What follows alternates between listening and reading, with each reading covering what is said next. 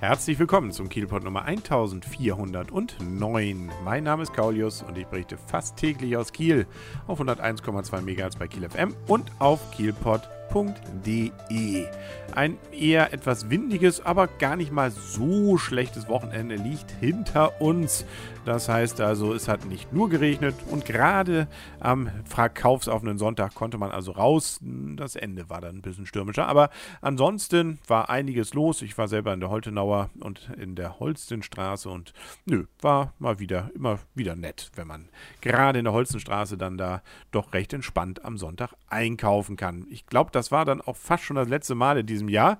Deswegen, äh, ja, müssen wir dann jetzt gucken, dass wir auch in der Woche noch ordentlich einkaufen können. Und äh, einkaufen, äh, Punkte kaufen würde wahrscheinlich gerne Holstein Kiel, geht aber nicht, weil das ist natürlich alles fair und das ist Fußball und äh, deswegen muss man sich eben ärgern. Da bleibt nichts anderes. Und so ist es eben auch nach dem Spiel am vergangenen Samstag. Ich durfte auch im Stadion sein, dank einer Dauerkarte, die ich erworben habe. Und äh, deswegen sahen wir dann ein eigentlich sehr gutes Spiel von Holstein Kiel gegen den aktuellen Spitzenreiter der dritten Liga, nämlich den ersten FC Heidenheim. Es kristallisiert sich immer mehr raus, dass Holstein insbesondere in den ersten zehn Minuten sowas von drückt und so gefühlt überlegen ist, dass man denkt, oh, das wird ja hier ein Schießbudenfest.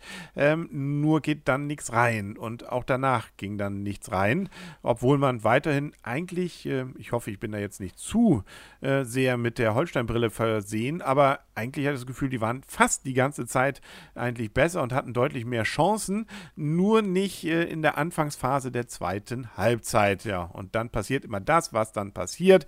Und es gibt ja bekannterweise auch diesen Spruch, wenn man vorne nicht hinten reinmacht, dann gibt es hinten was. Und so ist es hier auch passiert. Nämlich in der 57. Minute hat Morabit von Heidenheim eingenetzt. Ja, knapp 5000 Leute waren da, was vielleicht auch der eher gemischten Wettersituation geschuldet war. Obwohl, wie gesagt, es war trocken und zeitweise sogar ganz leichte Sonnenstrahlen, die rauskamen. Also, ähm, es hätte eigentlich voll sein können. Nun ist auch aus Heidenheim nicht so viel mitgekommen, da fehlen auch ein paar hundert. Aber nun ja, ähm, trotzdem, die Stimmung war eigentlich gut und ähm, eigentlich kann man sich auch an niemandem irgendwie großartig reiben. Wie gesagt, Holstein hat sich gut verkauft ähm, auch der Schiedsrichter, in diesem Fall die Schiedsrichterin, nämlich Frau Steinhaus, ähm, eigentlich die Schiedsrichterin, die wir im Männerfußball ja zurzeit haben. Die hat ja unter anderem auch schon die Fußball-WM der Frauen das Finale gepfiffen und ist auch oft mal so als vierter, ja eben nicht Mann, sondern vierte Frau, dann vierte Offizielle bei den Erstligaspielen dann dabei. Naja, also die hat sehr gut mit sehr ruhiger Hand und äh, durchaus so, dass sie versucht hat, den Ball auch laufen zu lassen, was ihre Eingriffe da anging.